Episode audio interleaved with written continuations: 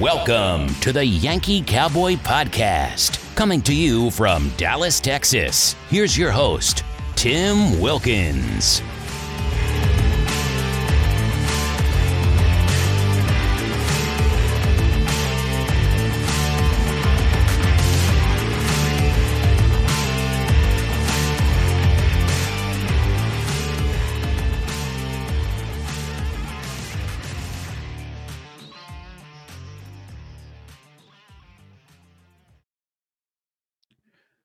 Ladies and gentlemen, welcome to another episode of the Yankee Cowboy Podcast. I'm flying solo today.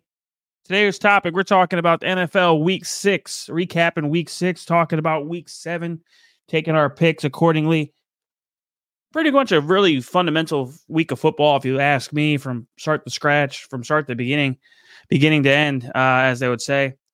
But if you look at the week's events that occurred, it, there's a few really big surprising outcomes but uh, I'll be remiss to not talk about all of them in this episode.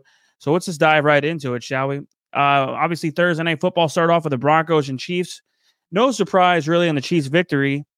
Uh, but the one thing that did surprise me is the score 19 to 8. That was a big score, surprise there. Patrick Mahomes, 306 yards, one touchdown, one interception. Pretty much an outbreaking day or breakout day for Travis Kelce with nine receptions, 124 yards. However, no touchdown for you fantasy football players out there. But if you go into the Sunday games, it really was uh, a tale of two cities, as they would say, as the good book would say. Is that the teams that stayed consistent stayed consistent, minus the few surprises, and the ones that were still terrible stayed terrible. And I'll, I'll kind of go into that as well here. So the first game, obviously on Sunday, was the Ravens and Titans, uh, 8 a.m. from London, and that was basically a snooze fest of kickoff and kick, punt, and field goals.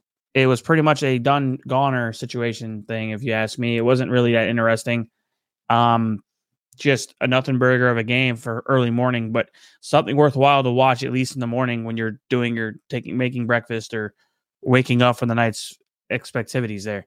But the Falcons and the Commanders game was kind of the the 12 o'clock game that kind of really started the action that you saw two teams that really arguably are not going to have high expectations, but um, Howell doing an amazing job in Washington. Never really heard of him until this year, so obviously there, he's doing something right. If I finally get to hear from him, uh, but 24 to 16 against the Falcons. Uh, Ridder threw three interceptions. So surprising that score isn't higher is kind of the takeaway for me. Um, for sure. The the the Vikings and the Bears divisional rivalry right there, very very good. Um, just worked out for itself and, and did everything we're supposed to. It just was a low scoring game. It was 19 to 13, and just Vikings pulled away and won that one. Seahawks and Bengals uh, I would say there is more to meets the eye on this one. Um, 17-13 was the final score. The Bengals pulling it out in late, late situations here. For a utility quarterback or a journeyman quarterback to be doing this well in an organization that arguably doesn't do well in these types of situations with second or third string quarterbacks, Seahawks are doing – relatively well in the West and the NFC West. Not saying they have a huge challenge, but if you look at that division, it's the 49ers division, obviously. But the, the Seahawks can pull up a wild card here or keep it close to the best of their abilities. It's going to be interesting down the stretch for sure, based on their schedule and their strength of schedule, because they're going to be playing some really good quality talent. Geno Smith did a little bit of um, just in my opinion, just a little bit of ball ball security was lacking in this department. Uh, gave up two interceptions, but the Bengals shut down the Seattle offense twice down the stretch here, and and that's obviously how they pulled out the victory there. The game of the week that arguably could be most surprising game um, that went against the storylines and everything else was the the 49ers and the Browns. 49ers arguably has the most highest of octane offenses there is in the NFL. And for them to to to even keep this game close against the Browns, who coming with an quarterback and a very, very large band of misfit toys. And and really, if you ask me, it's one of those few things that you just go, what do we do? And in reality, what the Browns did was it kept they kept it tight on Brock Purdy. They obviously blitzed a lot and showed a lot of defensive schemes that probably Purdy could not actively do things. But PJ Walker for Cleveland also showed me, as well as a second string quarterback, that he could do his thing. The running game for sure kept him involved in that game uh, with Cleveland, but it, it's to be expected. I mean, this guy is not an, the first string quarterback. He's not Deshaun Watson, but let's let's be let's be put a hat on a hat here. He's pretty much putting up the results without Deshaun. So it's to be very interesting to see what they do with Deshaun uh, once he comes back from injury. But I, will be remiss to say that it, it is really staggeringly, really just depressing to watch the 49ers keep this game even arguably close because you look at the line spreads on this and even the, the, the quarter by quarter scoring. It wasn't wasn't worth watching. The fun games to watch really were the 330s and 430 games Eastern time. Panthers, Dolphins. The Dolphins just keep on putting up points that that offensive side of the ball, that offensive is more octane thing. I think its rivalry against the 49ers is is going to be interesting. I see the Dolphins. I know at the beginning of the year, I, I called the Dolphins is going to probably finish second or third in the division, with the Jets being obviously were presumed to win the division because of Aaron Rodgers. But based on this offensive side of the ball, I'll be really stupid not to pick them for the AFC East uh, division. Colts it was 42 to 21, by the way, and the Panthers have yet to win a game. Um, this tough, this tough situation there in the organization of Carolina. I don't, I don't see them doing anything exciting this year, and I hope they do, but I, I don't see that happening. The Colts and Jaguars, awesome, awesome divisional rivalry game. Um, if anyone, I know a lot of people don't pay attention to the AFC South, but this year, the last four or five years, the, the Jaguars have ever since they got rid of uh, Urban Meyer and just different coaching, obviously with Doug Pederson and just the overall just greatness that is. A lot of people hate the Jaguars because they always notoriously were like the four and twelve team and just getting draft picks and stacking them up. So the Colts unfortunately have an issue with Anthony Richardson on the injury list. He's actually opting out for a year-ending shoulder shoulder injury, uh, shoulder surgery, excuse me. And so you're going to see Gardner Minshew, who He's a journeyman. But in this game, he showed that he was definitely not up to the speed of the NFL again. He threw one touchdown, three interceptions. Can't have that in the NFL. Um, the offensive side of the ball is definitely there with with what the Colts have. It's just a matter of executing, and I think you're going to see a bounce back game in Week Seven for the Colts. Um, once you have at least a week of, of the scheme and to kind of put add in what Gardner Minshew is known to do, I think they're going to have better results here. CJ Stroud and the Texans versus the Saints. As a Southern dude living in Texas, this is a fun game to watch because if you live in the South, especially in the te- Texas area, you have all three fandoms here. Okay, you have the Saints, you have the Houston Texans, you have the Dallas Cowboys, and then if you go out to the the West, you have the Arizona Cardinals, um, but the Cowboys, the Cowboys kingdom here is definitely there. But it's always fun to watch this kind of matchup, the division, not really in division, but just a really fun regional rivalry that's always stayed really, really good. Uh, CJ Stroud did a really good job of uh, ball security, beat Derek Carr. Uh, so it's 20 to 13 there. And the previous game, Jaguars basically pulled it out by almost three touchdowns. So I don't think it's ever in question that the Jaguars are definitely going to be able to perform down the stretch.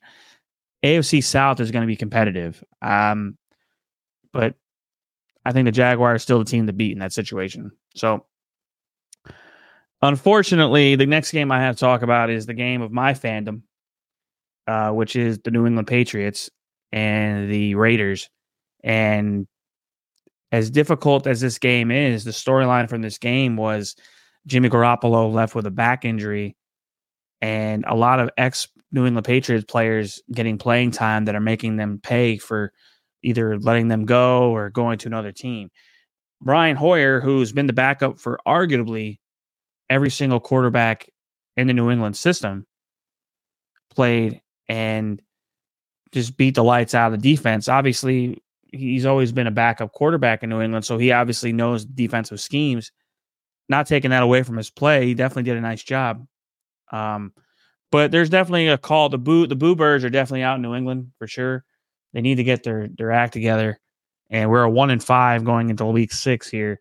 We we really need to win some games here. And and it's really sad if you ask me that we don't at least become like a a 500 team. But I don't see that happening. I see maybe a nine and uh, maybe a seven and nine or seven and ten. I mean, at this point, it depends. Um, we got 10 weeks left to go almost. The Cardinals and the Rams, very much not much of a takeaway there. Cooper Kupp obviously made his return from injury. Uh, seven receptions, 148, one touchdown. Obviously, for you fantasy football players out there, really exciting to see Cooper Kupp return to the field and obviously score some some well needed points for some of your lineups. Uh, Cardinals are still in tank mode up until Kyler Murray comes back, which I don't see that. I don't see any rush for him to come back. Josh Dobbs he's doing his thing. He just plays for an inferior organization, and it's sad to see that. But uh, another fun game. The score of that was twenty six to nine, by the way. And and another thing, the fun. This, I would say the fun game for fandom reasons, if you're a fan, is watching this game of the Northeast, the Eagles and the Jets. Okay.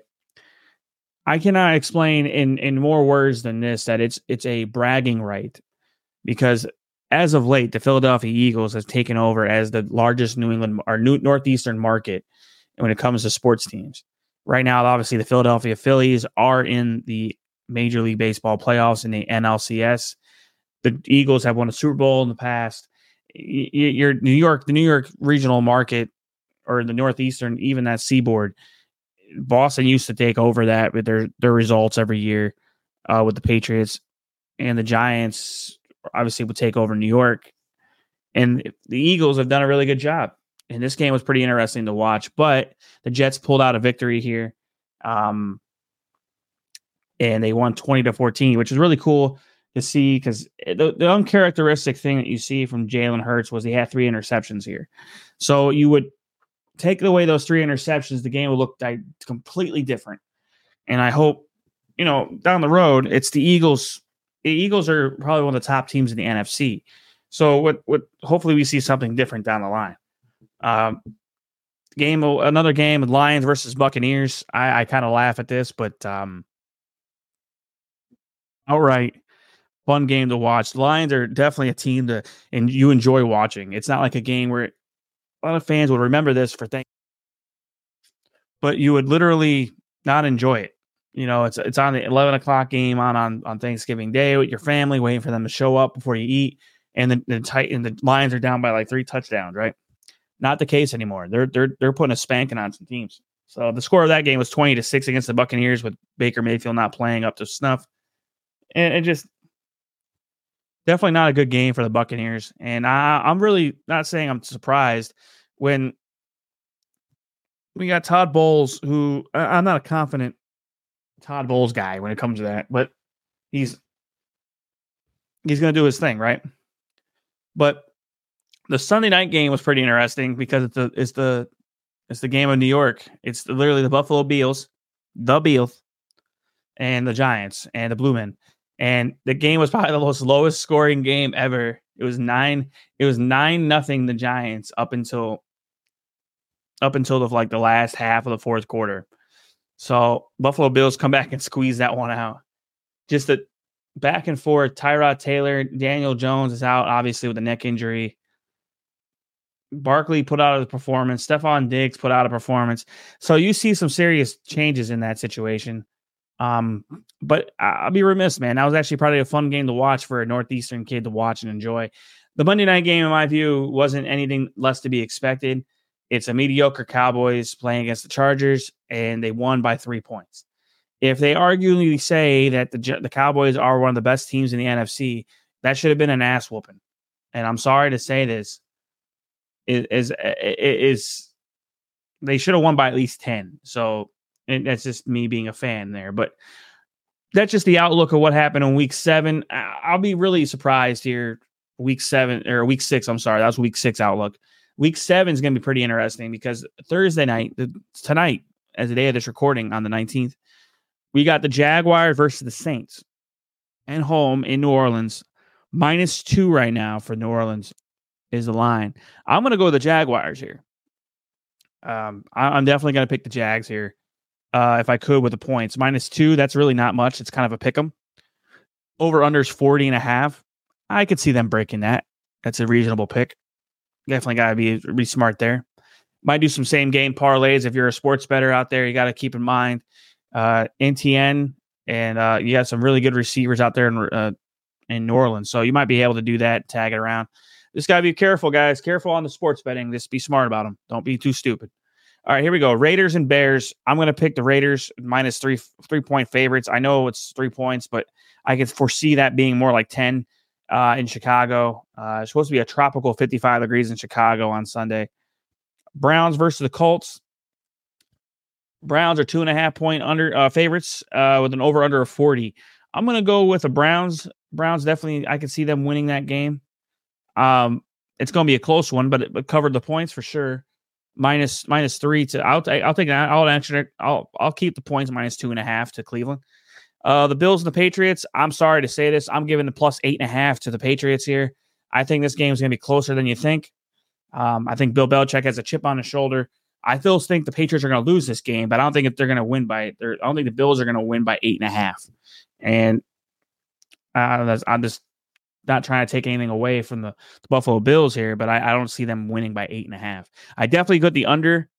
Um, I see more like a 13 to 10 or 14 to 10 type of game or 17 to 17 14 type of deal. Uh, the Commanders and Giants, Washington Commanders are two and a half points favorites against the Giants. I, I can definitely see that. That's going to be a I, it's an easy Commanders pick in my view. Uh, the Falcons and Buccaneers, good divisional rivalry matchup uh, for 12 o'clock matchup. Tampa Bay is a two and a half point favorite. I don't see that, especially even if you include the fact that Tampa Bay is at home. Um, yeah, sure. I'll, I'll give Tampa Bay two and a half there. I, I, definitely take the over first. It's 37. So, um, the, the, the hard game pick of the week are these next two. Um, because the Lions and the Ravens, they're saying Baltimore's a three point favorite. I, am sorry, but I'm to go plus three to the Lions here. And a 42 and a half is, I, I see doable. I mean, I, I I could see that. I could see them scoring about three touchdowns apiece, um, maybe more. So I, I, I, it's definitely an over under type weekend for sure for sports betting. This game is probably the hardest game to pick of the week. Steelers and Rams. Um, Rams are a three point favorite. I'm going to pick the Steelers here. I'm not saying that the Rams can't beat the Steelers. I just don't like the plus the minus three points to the Rams here. I know they're at home in Inglewood, SoFi Stadium, but I don't. Nah, I think the the Steelers coming off a bye week are pretty deadly. So I'm gonna I'm gonna say plus three points to the Steelers. Cardinals and Cardinals and Seahawks. Uh, it's minus eight points. The Seahawks. I'm gonna bow out to this and say it's possible. Minus eight, but I, am not. I don't like that. I don't like that high spread. I wouldn't pick them. I wouldn't pick that game if if you're betting on it. Uh, Packers and Broncos. It's a pick 'em virtually. It's in. It's it's in air. It's in uh, mile high. I'll, I'll pick the Packers there. Um, Packers are played well. I just I hope they play better than the Broncos here. It's a pick 'em virtually. Minus one. It's only a one point favorite. It's a virtually a pick 'em, you know. So it's a matter of how much juice the, the books have on it. Uh the, this game, this game right here at 330 is the, probably the game of the week, minus the next game. These next two games are pretty crucial for 330. Or I'm sorry, for 325 or 430, and then you have the Sunday night game. Uh the Chargers and Chiefs. Chiefs are a five and a half point favorite. I can foresee that for sure. Um, I would pick the Chiefs there minus five and a half. I can see them winning by a touchdown against two and three team Chargers. The over under being 48 is what concerns me. It's probably going to be more of an under, depending on how much points they throw up. The next game here, this is the cool pick of the week, if you ask me. Dolphins and Eagles. Philadelphia is a minus two and a half point favorite at home in Philadelphia. I think the Dolphins go in there and beat their ass. And uh I'm gonna go. I'm gonna go. I'm gonna give. I'm gonna give. I'm gonna pick the Dolphins there. The over under. I'm gonna pick the over on that game because 51 and a half points, 52 points. That's three touchdowns apiece. And the way these guys play defense, these guys are high octane offenses. Man, they're gonna be doing something cool. So there are gonna be some points being scored. Monday Night Football is the Niners and the Vikings. You have the Seattle, San Francisco 49ers, a seven point favorite against the Vikings. I, I'm I'm not a confident one on that one. I'm going to give Vikings plus. I'm going to give them the points there, plus seven to the Vikings. I can see the Niners winning, but definitely not by seven. Uh, the way they played. But those are my picks for the week, guys. I appreciate you listening. Uh, hope everyone has a great weekend. If you're gonna bet, bet smart. Choose all the good ones. Try to anyway. Be smart. Be smarter than the book. Have fun. Enjoy the weekend of all the college football games as well. Ohio State, Penn State, as well as NASCAR coverage at Miami Homestead. Feel free. This is the Yankee Cowboy signing off. Thank you. Thank you for listening to the Yankee Cowboy Podcast. Feel free to follow us on social media via Twitter, Instagram, or Facebook.